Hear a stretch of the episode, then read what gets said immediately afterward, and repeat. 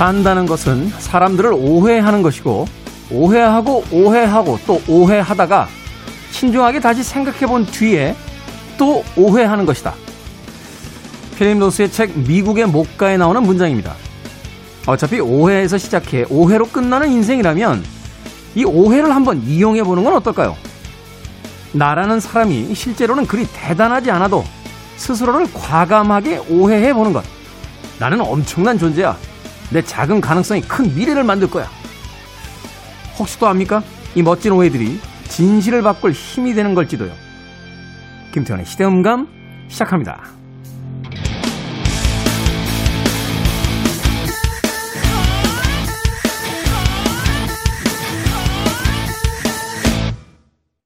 그래도 주말은 온다. 시대를 읽는 음악 감상의 시대음감 김태훈입니다.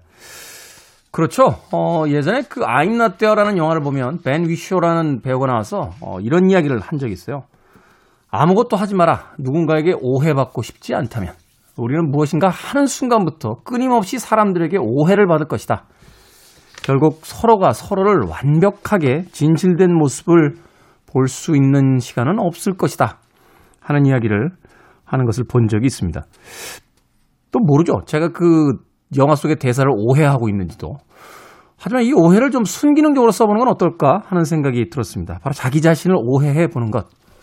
현실에서의 나는 비록 지금 이곳에서만큼은 별 볼 일 없습니다만 그래도 미래를 바꿀 아주 원대한 가능성을 가진 존재다. 라고 생각을 해보는 거죠.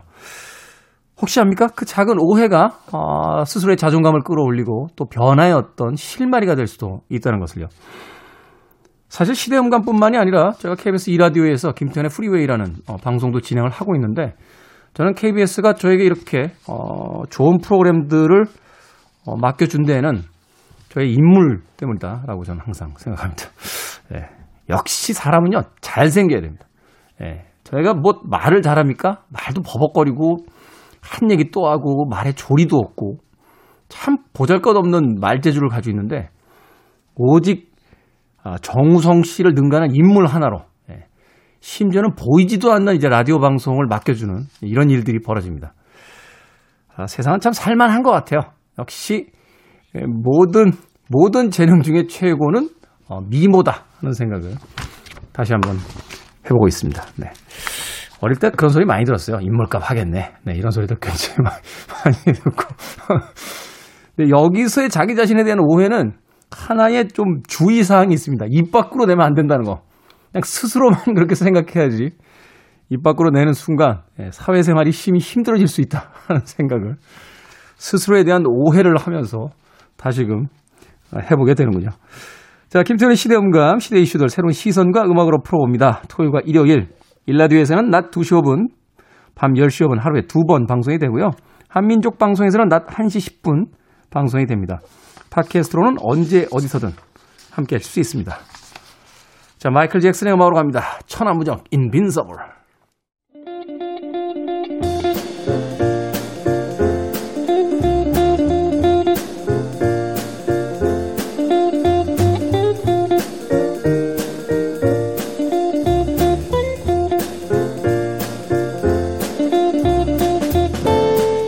조 퀴넌의 책 아직도 책을 읽는 멸종 직전의 지구인을 위한 단 한 권의 책에는요 아주 똑 부러지는 딸과의 대화가 등장합니다.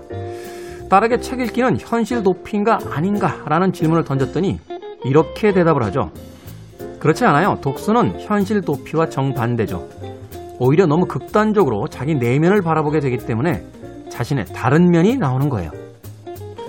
새로운 시대, 새로운 나를 만나게 해줄 책 이야기, 책은 북. 여행 작가이자 음악 작가인 생선 작가 그리고 연남동의 책방 주인 정현주 작가 두 분 나오셨습니다. 안녕하세요. 안녕하세요. 네, 안녕하세요. 자 예전에는 이제 독서라고 하면 혼자만의 어떤 취미 네. 독서라고 하면 이제 머릿속에 그려지는 그림이 있죠. 그 볕이 잘 드는 창문 있는 카페에 아주 분위기 있게 책을 들고 있는 남녀의 모습이라든지 아니면 쇼파에 아주 여유롭게 두 다리를 뻗고 뭐 책을 읽는 모습이라든지 이런 것들이 떠오르는데 최근에는 이 독서 모임도 많고 또 네. 독서를 또 이렇게 지도해주는 어떤 그런 모임도 있고 네, 또 맞습니다. 랜선으로 같이 책을 읽는 이런 모임도 있더라고요. 네, 있습니다. 저희도 하고 있어요. 랜선으로 아? 책 읽기. 저녁에 퇴근하고 집에서 씻고 8시 반에 모여가지고요. 어, 1시간 반 동안 책을 읽어요. 랜선으로. 그러니까 이렇게 순서를 정해가면서 읽습니까?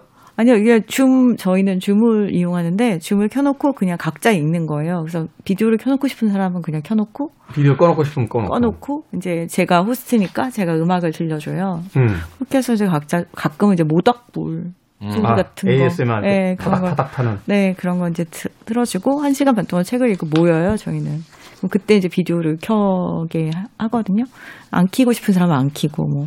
어떤 사람은 뒷배경 오로라로 만들고, 어떤 사람은 뭐 북극으로 만들고, 막 이렇게 해서 모여가지고, 한 시간 반 동안 읽었던 책에 대해서 서로 대화를 나누거든요. 음. 그러면은 각자 다 다른 책을 읽었기 때문에 각자 다 다른 얘기를 해요.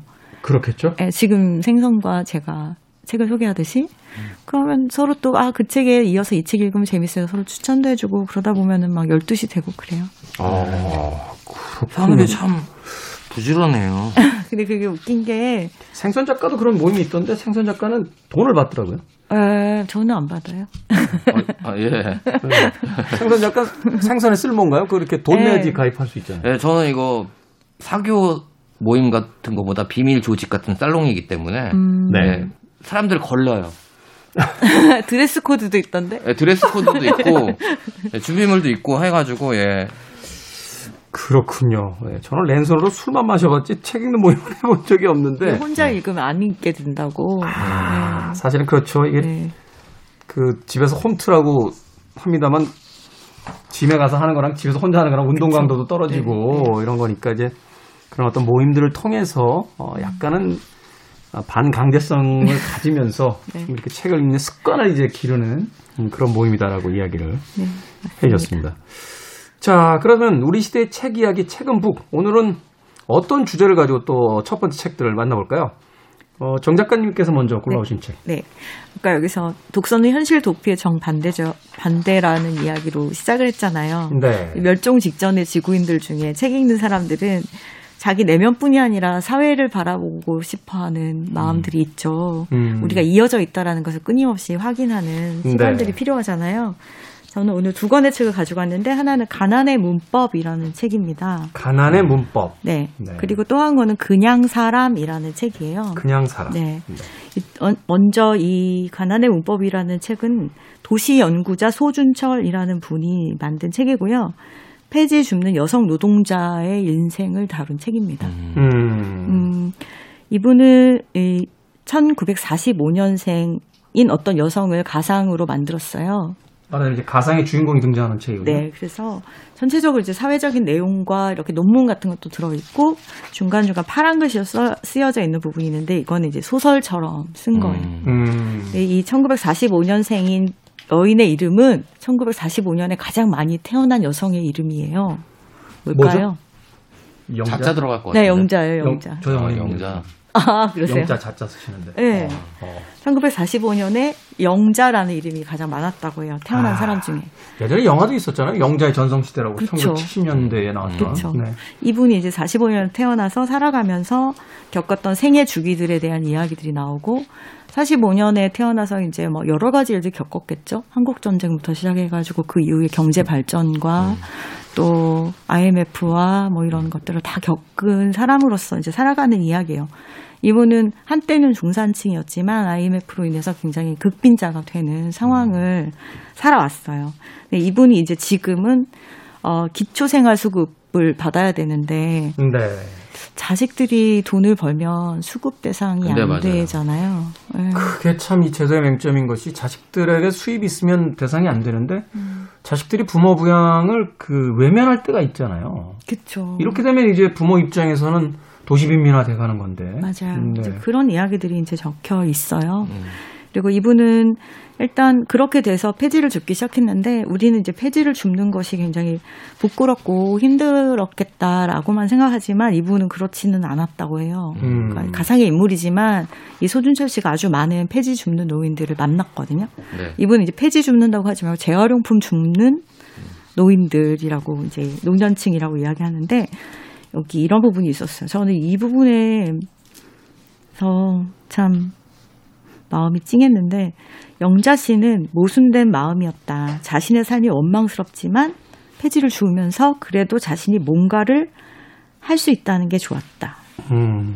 부모를 지켜줄 줄 알았지만 조사하기 바쁜 자식들에게 가여운 소리를 하지 않아도 됐고 조금이라도 자신이 쓸 벌이가 생겼고 아주 조금이나마 저축을 할 수 있었다라고 했는데 제가 이 책을 읽으면서 굉장히 깜짝 놀란 게 시급이 얼마나 될까요? 폐지 줍는 분들이. 시급이라. 그러니까 자신이 시간당 버는 돈. 500원. 500원이요? 네. 네. 그게 하루에 3, 4천 원일 거예요. 맞아요. 아, 그러네요. 네. 그러네요. 이 8시간이라고 했을 때 4천 참. 그 500원을 벌러 다니시는데 나쁜 사람들이 참 많더라고요. 이제 건물 관리하시는 분들 중에 폐지 주우라고, 폐지 치우라고, 재활용 쓰레기들 정리하라고 음, 하시면서 돈을 더 싸게 주시는 거죠. 음. 건물 청소하시는 분들보다 엄청 싸게 음. 본인들 일 대신 시키고 예, 돈은 안 주고 폐지 그냥 가져가라는 조건으로 일을 시키기도 하고 이 목차를 보면은 시간별로 되어 있어요. 몇 시 몇 분, 뭐 5시 30분, 6시 34분 이런 것들이 적혀 있는데 이게 이 사람의 하루를 그린 거여서 하루 동안 이 사람한테 일어나는 일, 일이에요.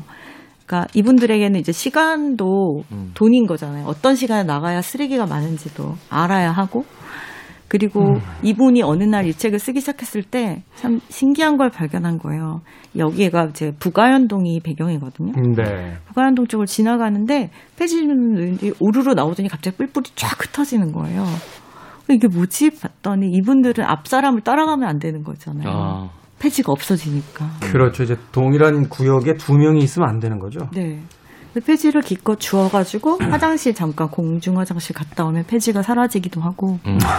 네, 그런 내용들이 있고 특히 이제 밤에 쓰레기 수거 안 하는 날 같은데 막 돌아다니다 보면은 쓰레기들이 많이 있을 거 아니에요 밤에 그럼 그걸 주우러 새벽에 또 막 돌아다니세요 그리고 여성 노동자들의 경우에는 또 벌이가 더 떨어지는 거예요 왜냐하면 이 육체성을 담보로 하는 노동이니까. 네, 네. 게다가 밥을 해주러 살림을 하러 또 집에 갔다가 밤에 나와서 또 폐지를 주는 거예요. 그러다 보니까 묻지마 폭행에 노출되는 경우도 상당히 많이 있다고 하고요. 리어카의 무게가 얼마나 되는지 아세요?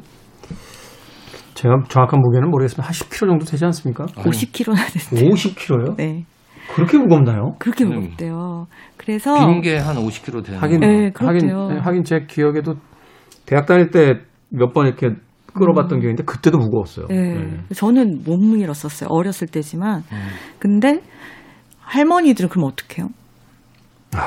할머니 제가 듣기로는 그 리어커를 또 끄는 분들은 그 중에서도 음. 그쵸. 중산층이에요. 그 맞아요. 그러니까 좀 더 할머니들 같은 경우에는 좀 무겁기도 하고 그 수레를 살 수가 없으니까 그거 유모차 하시잖아요. 그 유모차나 음, 유모차 맞습니다. 그 마트에서 쓰는 네, 그, 네. 그 카트. 네. 카트 같은 것들로 근데 그게 진짜 작으니까 음. 금방 차니까 그거를 또 이렇게 자기만의 공간에다가 모았다가 이렇게 한꺼번에 맞습니다. 옮겨야 되는데 모아놓으면 또 누가 또 가져가고 그런데 맞아요, 그- 맞아요. 그런 얘기를 좀 들었어요. 그 계단 밑에 같은 데다가 많이 숨겨 놓으신다고 해요. 음. 이제 안 쓰는 건물의 계단 아래 같은 데다 할머니들이 이제 조금씩 조금씩 모아놓고 한꺼번에 이동할 수 있으면 이동하고 이런 것들 하시는데 작은 카트에 담거나 말씀하신 것처럼 유모차를 굉장히 많이 사용하신다는데 유모차는 가볍잖아요. 네. 문제는 이분들이 이제 도로 위에서 위험에 노출된다는 거예요. 리어카는 아, 그렇죠. 그나마 존재감이 있고 크게 또, 보이니까. 네, 또 아까 말씀하신 대로 좀 돈이 있는 음. 남성들 같은 경우는 차로 막 트럭으로. 네, 옮- 옮기는데 여성들이 유모차를 끌고 가다가 횡단보도 같은 거 건널 때 쓰레기가 바- 다 떨어져가지고 도로상의 위험에도 많이 노출되는 경우들이 있다라는 이야기가 있어서 좀 읽다가 깜짝깜짝 놀라는 부분들이 너무 많았어요. 이분들의 삶을 우리가 너무나 많이 모르고 있다. 그래서 그럼 과연 대책이 뭐가 있느냐라고 했을 때 독산동에서 실험을 하나 한 거예요. 네. 이분들을 이제 정말로 쓰레기 수거에 쓰레기 관련 일에 음. 합법적으로 일할 수 있도록 해주는 거죠. 그래서 이분들한테는 막 사람들이 막 쓰레기를 막 아무데나 막 버리고 음. 또 재활용 정거장 만들어 놓으면 안 버리고 막 딴 데 버리잖아요. 그럼 이분들이 다니, 다니면서 그 재활용 정거장에 갖다 놓고 쓰레기장을 관리하고 그리고 사람들이 아무데나 쓰레기를 버리는 곳에는 독산동에서 벤치나 화분 같은 거를 갖다 놓고 딱 이제 쓰레기 정거장에만 쓰레기를 버릴 수 있게 하고 거기서 음. 이제 이분들이 분리를 할 수 있게 깔끔하게 그리고 나라에서 이제 돈을 준- 주는 거죠. 동사무소에서 나가는 돈이 월 40만 원 정도. 음. 그러니까 이분들 돌아다니면서 원래 하던 일을 하지만 합법적으로 돈을 받고 고정 수입이 자원관리사라는 이름으로 수입을 만들어주는 이야기들이 적혀 있어요. 제도권 안으로 이제 끌어들여서 어떤 안전망을 만들어 주는 거죠. 그렇죠. 최소한의 어떤 그 벌이가 또 이루어질 수 있도록 또 네. 보장을 해주는 거고. 맞아요. 그 이분 이 작가가 그렇게 말을 해요. 내가 만난 그녀들은 어떤 의미에서 쉬지 않고 살아왔다. 음. 어, 과거에도 지금에도 슬픔도 기쁨도 한껏 느끼면서 부지런히 노력하며 살았다. 그래서 그 이야기를 적었다라고 얘기를 하거든요. 우리가 한 번 정도는 진짜 생각을 못 했었잖아요. 얼마 전에 제가 스타트업 하는 대학생들과 미팅이 있어가지고 네. 만났는데 그 친구들이 하는 일이 그거였어요. 리어카에다가 광고를 광고판. 달아주고 그거로 수익을 만들어서 노인들을 돕는 그래서 제가 리어카만 말고 할- 여성 노동자도 한 번만 생각을 해줬으면 좋겠다 하면서 이 책을 추천을 했었거든요. 책을 읽다 보니까 그 바바라 엘라이카 썼던 그 노동의 배신이라는 책이 네. 생각이 나는군요. 가난한 자들에게 아, 절약법 따위는 없다. 아, 가난하기 때문에 돈이 더 든다. 맞아요. 좋지 않은 환경에 노출되고 안 좋은 음식을 먹어야 하기 때문에 음. 또 의료보험도 없기 때문에 그래서 더 많은 돈들이 필요하다. 하지만 그렇지 못하다라고 음. 하면서 그 1년인가요? 그 직접 노동 현장으로 들어가서 그 자신이 겪은 이야기들을 이렇게 써내려간 걸 보고서 참 우리가 몰랐던 세계에 대해서 부끄러움을 이제 느끼게 됐는데 바로 이 가난의 문법이란 책이 그런 음, 이야기를 담고 있는 것이 아닐까. 우리가 네. 거리의 풍경처럼 흔하게 지나가는 모습이지만 그 음. 안에 있는 이제 삶에 대한 좀 면밀한 분석을 어, 네. 해주고 있는 책이 아닐까 하는 생각이 듭니다. 네, 그리고 이 얘기 꼭 하고 싶었어요. 이 책에 나온 내용인데 국민연금관리공단 광고 공모전에서 최우수 수상을 한 포스터가 있어요. 한쪽은 여행 캐리어를 들고 있고 한쪽은 신문지가 쌓여있는 카트가 있는 거예요. 음. 그리고 65세 어느 손잡이를 잡으시겠습니까? 음. 라고 써 있는 거예요. 아, 그건 너무 뭐죠? 네 국민연금관리공단에서 그? 상을 줬대요 거기다가. 연금 들으라는 거죠. 뭐. 예, 근데 너무 이건 너무 정말 그쵸. 아, 그 앞에 지나다니시는 이분들도 그렇고 우리도 음. 아니 그거는 인간에 대한 어떤 일종의 모욕감을 바탕으로 하는 예. 음. 근데 상을 줬다고 하더라고요. 그래서 좀 속상했어요. 그래서 근데 저도 이, 이 이거에 대해서 좀할 네. 얘기가 있는데 네. 제가 한 2, 3년 전 여름에 저희 집 앞이 그 재활용 그 스테이션이었거든요. 네. 근데 너무 엉망이어서 제가 막 그거를 생선의 쓸모로 해서 유튜브로 이렇게 작업을 하려고 찍어서 그거를 저녁이라고 아침마다 제가 정리를 했거든요. 아, 네. 근데 할아버지가 오셔서 젊은 사람은 일해야지 이거는 늦- 아, 맞아. 이거, 자, 이거 일을 뺏는다고 생각하시는 거예요. 그, 아, 그게 그쵸. 아니고 그 정리해드리려고 하는 거다라고 했는데, 근데 그분들은 좀 오해하시더라고요. 그럴 수 있죠. 네, 왜냐면 그래서 아니라고 그, 하고. 어, 자신의 어떤 삶의 공간에 또 다른 어떤 변화가 생기는 것 자체를 그렇죠. 이 책에 대한 책 속에서 이런 구조는 굉장히 인상적이네요. 그러니까 음. 개인적인 선택으로 인한 가난이 아니라 사회와 시대의 변화 과정에 휘말린 결과다. 그러니까 우리가 어떤 변화를 추구할 때 사회적으로 취약한 계층들을 그쵸. 보호하지 못했기 때문에 맞아요. 거대한 흐름 속에서 이제 이루어진 결과들이지. 이것이 개인의 어떤 게으름이라든지 노력의 결과들이 아니다라고 하는 네, 이야기 맞아요. 인상적입니다.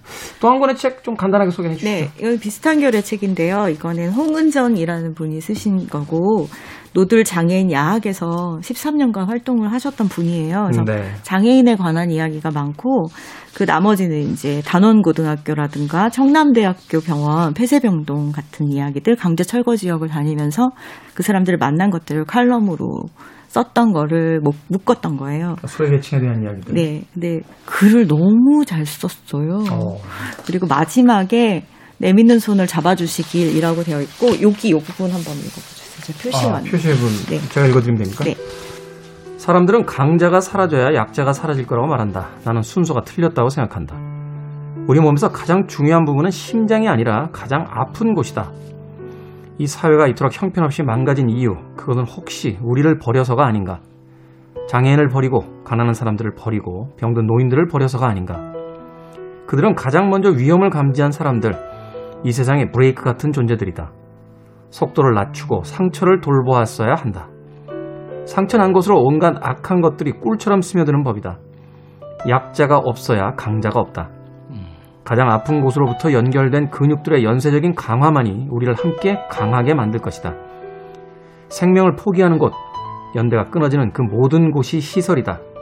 그러니 모두들 탈시설에 연대하라.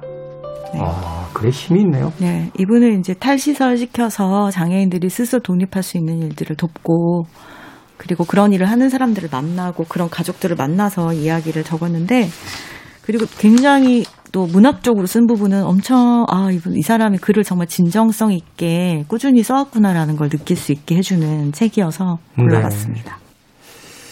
가난의 문법 이런 책 그리고 그냥 사람 우리 시대의 가장 아픈 곳 가장 소외된 곳 우리가 차창밖의 풍경으로 흔히 볼 수 있지만 생각이 머물지 않는 곳 네. 그곳의 이야기를 가지고 와서 오늘 두 권의 책을 정현주 작가님께서 소개를 해 주셨습니다. 음악 한 곡 듣고 와서 이제 생선 작가의 책으로 가보도록 하겠습니다. 레드 제플린의 곡 중에서요. Poor Tom 듣습니다.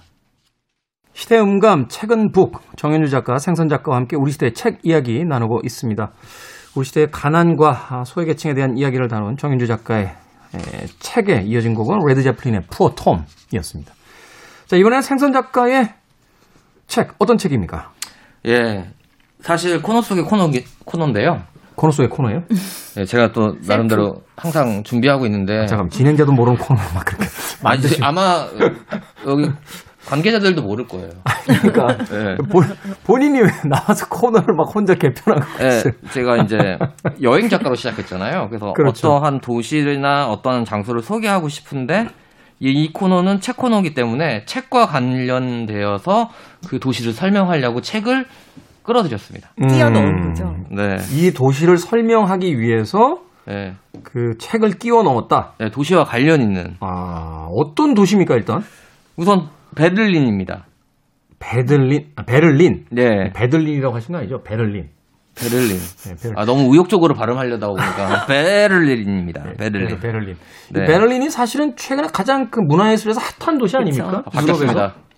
바뀌었어요? 바뀌었- 이스탄불로 바뀌었습니다. 이스탄불? 예. 그 바꾸는 건 누가 하는 겁니까? 그거는 그 있어요. 그전 세계 힙스터 한 5천 명 있거든요. 투표로 정합니다. 예. 생선도. 들어갑니까? 예. 네. 아니 왜냐하면 그 제가 이야기 들은 게 이제 문화예술 관계자들이 사실은 이제 어, 뭐 이런 표현이 좀 그렇긴 합니다만 돈이 있는 곳으로 가잖아요. 네. 왜냐하면 이제 그 문화적 어떤 행위 자체가 삶의 여유 속에서 또 많이 나오게 되니까. 근데 최근에 유럽에서 그 가장 부강한 국가가 독일이고 네. 또 그래서 자본들이 굉장히 모이는 데가 베를린이다. 그래서 그곳에 이제 문화예술들이 굉장히 끓고 있다 이런 이야기를 들었었는데 이스탄불로 갔어요? 끝났습니다. 그, 왜냐면 베를린 그렇게 이제 문화적으로 강성한 시대 시기는 한 5년 전에 지났을걸요. 한물 갔어요. 그 한물 갔다는 건 누가 정하는 겁니까? 그 전 세계 5천 명 정도 있는 그, 그 힙스터들이 정합니다. 그런데 오늘 베를린에 관련된 책은 왜 가지고 나오신 건지. 베를린에 사실 관련 안 돼 있어요. 근데 아니, 억지로 끼워 맞히다가 보니까 네. 이 사람까지 왔는데 제목 때문에 책을 많이 파는 분이에요. 제목 때문에 책을 많이 팔았다. 네, 젊은 시인에게 보내는 편지. 젊은 시인의 유명하잖아요. 편지. 뭐 유명한 책이죠. 누구나 다 집에 한 권 정도 있잖아요. 그리고 심지어 요즘에는 아니, 저작권이 풀려가지고 네. 저작권이 없이 아무 출판사에서나 출판을 다 할 수가 있어요. 최근에 그런 책들 많이 나오죠. 이방인 뭐 까리의 네. 책이라든지 뭐 해밍웨이 책도 한동안 쏟아져 나오고 네, 뭐 네, 이런 분위기였는데. 네. 그래서 제가 조사한 바로는 이 젊은 시인에게 보내는 편지만 8 종류가 있더라고요. 아 출판사별로. 네. 어 그렇군요. 네. 영세한 출판사들이나 좀 예쁜 디자인한 서적에서 하는데요. 젊은 시인에게 보내는 편지는 글 좀 쓴다는 사람들은 릴케가 쓴 이 젊은 시인에게 보내는 편지를 보면서 자기를 투영해서 음. 릴케가 나한테 얘기하고 있다라고 해서 많이들 읽었는데 사실 그 동문과 친구들 이거 한 권씩 들고 다니는 거 본 기억이 나요. 학교 다닐 때. 이제 이 책을 정말 오랜만에 이 베를린 소개하려고 막 연, 연구하다가 독일 작가 없을까 막 이렇게 생각하다가 독일 작가 막 생각이 안 나는 거예요. 음. 그래서 아 릴케 독일 사람 아닌가 하고선 해봤거든요. 독일어로 글은 썼지만 독일 사람은 아니더라고요. 아. 독일 문학가로 쳐요. 근데 프라 출신이래요. 프라하. 네. 아. 이 릴케가 이제 아 자기는 진짜 평생 이제 시인으로 살겠다라고 한 게 여인을 이제 만나서 여자 때문에 이제 됐거든요. 근데 그렇게 강한 사랑도 6년 못 가더라고요. 10년 못 가. 그리고선 다른 여자 만난 다음에 이 책을 썼습니다. 아 그런 겁니까? 네. 아, 갑자기 책에 대한 어떤 순수성이 확 무너지는 느낌인데요. 이분도 맨 처음에는 순수하게 대학에서 만난 그 여자 루 살로메. 네, 이게 뭐 유명한 인물이죠. 니체부터 시작해서 뭐 네. 당대 최고의 어떤 뮤즈. 그분을 뮤즈였으니까. 이제 때문에 이제 시인 되겠다고 막 하다가 그분한테 선택 못 받고 막 이제 술 먹고 시 쓰고 막 이러다가 로댕의 제자였던 베스트 호프라는 네. 여성분과 만나서 결혼을 해서 안정적인 삶을 이제 영위하면서 이제 쓴 건데 정말 이 젊은 시인에게 보내는 편지는 젊은 시인에게 보내는 편지예요. 아. 그를 모, 모아서 묶어서 한 건데 그러니까 스무 살에 아직 등단을 안 한 시인과 주고받은 편지의 내용인데 그 제가 젊은 시인은 실존했던 젊은 시인입니까? 아니면 가상의 인물이? 진짜 시인이에요. 프란츠 아. 카프카랑 이름이 비슷해요. 프란츠 카 라 가프스. 이러면서 스무고개도 카피 아니고. 예. 그래서 내- 제가 여기 찾아봤거든요. 아, 젊은 시인 프란츠 근데 딱 보고선 프란츠 카프카라고 저는 읽었어요. 근데 다시 자세히 보니까 카푸스더라고요. 카프스. 예. 카프스. 이제 카푸스와 이제 주고받은 편지들을 책으로 엮어서 이제 젊은 시인에게 보내는 편지라는 책을 냈는데요. 들어가 보시면 알겠지만 이게 좀 애정이 있어요. 음. 그러니까 선배 시 문학가가 후배 그런 걸 동경하는 사람들에게 하는 조언도 있고 뭐 이런 이런 얘기도 있고 뭐 사랑 얘기도 있고. 네. 근데 이 시대가 좀 그렇잖아요. 1800년대라서 그런지 동시대성은 좀 없어요. 그러니까 음. 요즘에 듣기에는 좀 왠지 먼지 쌓여 있고 약간은 좀이 고리타분한 느낌? 표현도 옛날 표현이긴 합니다. 고색 창연한. 아. 나무 냄새와 종이 냄새가 뒤섞여 있는 약간 곰팡이 쓴 냄새. 낡은 책방의 어떤 그 뒷책장 냄새. 네. 이제 그렇게 해서 이제 베를린에 대해서 소개하려고 합니다. 베를린 하면 따로 떠오르는 거 뭐 있으세요? 베를린 베를린 하면은 그 그룹명 베를린밖에는 이렇게 떠 버린 네, 뭐 이렇게 발음하는데 그거밖에는 그렇게 크게 떠오르는 게 없네요. 네. 어. 그럼 독일의 수도는 어디입니까? 베를린? 되게 애매해요, 이거. 베를린이 아닌가요? 아, 맞춰보세요. 베를 베를린 아닌가요? 그건 동독의 수도였잖아요. 아니 잠깐만요. 통일 독일의 수도 이게 저, 왜, 예, 베를린? 맞습니다. 그죠. 그, 그, 왜 사람을 이렇게 아, 왜, 저는. 본인 줄 알았어요. 왜 본이라고 생각하죠? 왜냐면 서독의 수도는 본이었거든요. 그렇죠. 근데 통일이 통일되면서 옛날 사람. 응, 응. 음, 아, 예. 유럽의 중앙에 딱 보면 그게 베를린이 있는데 이제 베를린의 상징이 새끼곰이에요. 그러면 이제 지나다니시다 보면 베를린 시내 시내에서 곰이 이렇게 탁 있는 모습을 볼 수가 있어요. 아, 곰. 네. 음. 또뭐 베를린 하면 되게 유명한 게 아무래도 그 장벽이 있었던 곳이잖아요. 결국 이렇게 관광객들한테 그 벽돌 팔고 그랬잖아요. 네. 네. 그 벽돌 근데 거기서 안 나왔대요. 그게 뭐 그렇게 팔 도- 벽돌이 안 나왔대요, 이렇게. 아니, 그전 세계인들한테 팔 정도인데 그게 뭐 얼마나 된다고 거기서 다 나왔겠어요. 근데 네. 믿고 사가는 거죠. 관광객들 입장에서. 네. 그래서 이제 사실 베를린 하면 이제 보헤미안과 예술가, 그 다음에 뭐 독립출판, 뭐 이런 것들, 한마디로 예술의 도시로 굉장히 유명했거든요. 사실 의미적으로 그렇게 본다면 좀 이어지는 부분들이 있네요. 이제 보헤미안이라고 하면 유럽 사람들 이제 체코 사람들 네. 그 이야기 하잖아요. 그러면서 라이너 마리아 릴케가 이제 프라하 출신이라고 한다라면 또 그렇게 연결되는 부분이 또 있네요. 그리고 베를린에서 그 프라하까지 기차로 2시간밖에 안 걸려요. 음. 근데 제가 진짜 이 베를린에서 3개월 동안 지내봤는데 네. 아, 공기 자체가 너무 예술가스러워요. 음, 어떤 겁니까? 예술가스러운 건. 그러니까 내가 거기서 숨을 쉬고만 있어도 예술가가 되는 거예요. 그 나라에 가서 한 달 이상 머물면 예술가 자격증을 줄 것 같아요. 뭐 있잖아요. 한 달 살면 예술가 자격증 4급 이런 거 주고 막 그럴 것 같은 느낌이 드는데요. 베를린이 그런 도시예요? 네, 실제로 아, 흥미롭네. 근데 너무 웃긴 게 베를린에는 현지인들보다는 이민자들이 되게 많아요. 특히 음. 터키. 사실 이제 유럽 전반이 그렇지 않습니까? 뭐 영국이라든지 이제 프랑스 쪽에 가도 음. 그 중동 쪽에서 넘어온 이민자들이라든지 또 아프리카계 이민자들이 굉장히 네. 많은 걸로 알고 있는데. 근데 베를린은 그런 이민자들이 많이 모여 살잖아요. 그럼에도 불구하고 굉장히 안전해요. 음. 밤에 다녀도 뭐 위험하지 않고 사실 유럽이나 서양 국가들에서 밤 9시 이후에 나가는 건 굉장히 좀 위험한 일인데 베를린 같은 위험하죠. 경우는 예. 굉장히 그렇고 그다음에 우리나라에서 살아서 잘 모르는데 이제 외국 나가면 사실 저녁 늦은 시간에 어디 나가는 게 아니잖아요. 그렇죠. 음. 그 그리고 이제 특히 24시간 하는 데가 별로 없어요. 유럽 같은 경우에는. 그죠. 그렇죠. 네. 근데 서점에는 여기는 문또 닫고. 베를린은 또 사람들도 많이 다니고 키오스크라고 해 가지고 그런 좀 우리나라로 치면 편의점 시장 음. 같은 게 있는데 그런 것들도 많고 그다음에 우선 독립 출판 서점이 진짜 많아요. 서점이 많다. 네. 갤러리들도 많고 서점도 많고. 네. 그래서 제가 생각할 때 독립 출판 책을 한 2천 권 찍으면 서점에 뿌리다가 끝날 것 같아요. 그 뿌리면 다 팔릴 것 같아요. 사실 베를린이 유명했던 거는 음악 때문에 좀 유명하기도 했어요. 우리 음악. 왜냐하면 지금은 안 하고 있는데 러브 퍼레이드라고 해서 전 세계에서 제일 큰 그 음악 페스티벌이 열렸던 장소가 베를린이에요. 그러니까 베를린이 그러니까 페스티벌 장소라고 하면 우리 어디 공원이라든가 어떤 장소를 특정하는데 베를린 시내 거리에 승합차들이나 이제 컨테이너 차들에다가 DJ 세트를 해놓고 사람들이 따라다니면서 도시를 돌아다니면서 춤을 추는 거예요. 이제 도시 축제 형태가 되는 거군요. 어, 그 획기적인데요. 좋다. 네. 어. 그 슬로건이 평화, 기쁨, 팬케이크. 팬케이크? 네, 먹는 팬케이크였대요. 아. 왜냐면 이 사람들 팬케이크 좋아하거든요. 아니, 그러니까 이런 게 유럽에서 어떤 축제가 있을 때 그 생동감 같은 거예요. 그냥 뭐 네. 거창한 슬로건도 있지만 거기다 아주 삶의 소소한 어떤 즐거움 같은 단어를 하나 살짝 집어넣어서 네. 그 슬로건 자체를 생동감 있게 만들어내는데.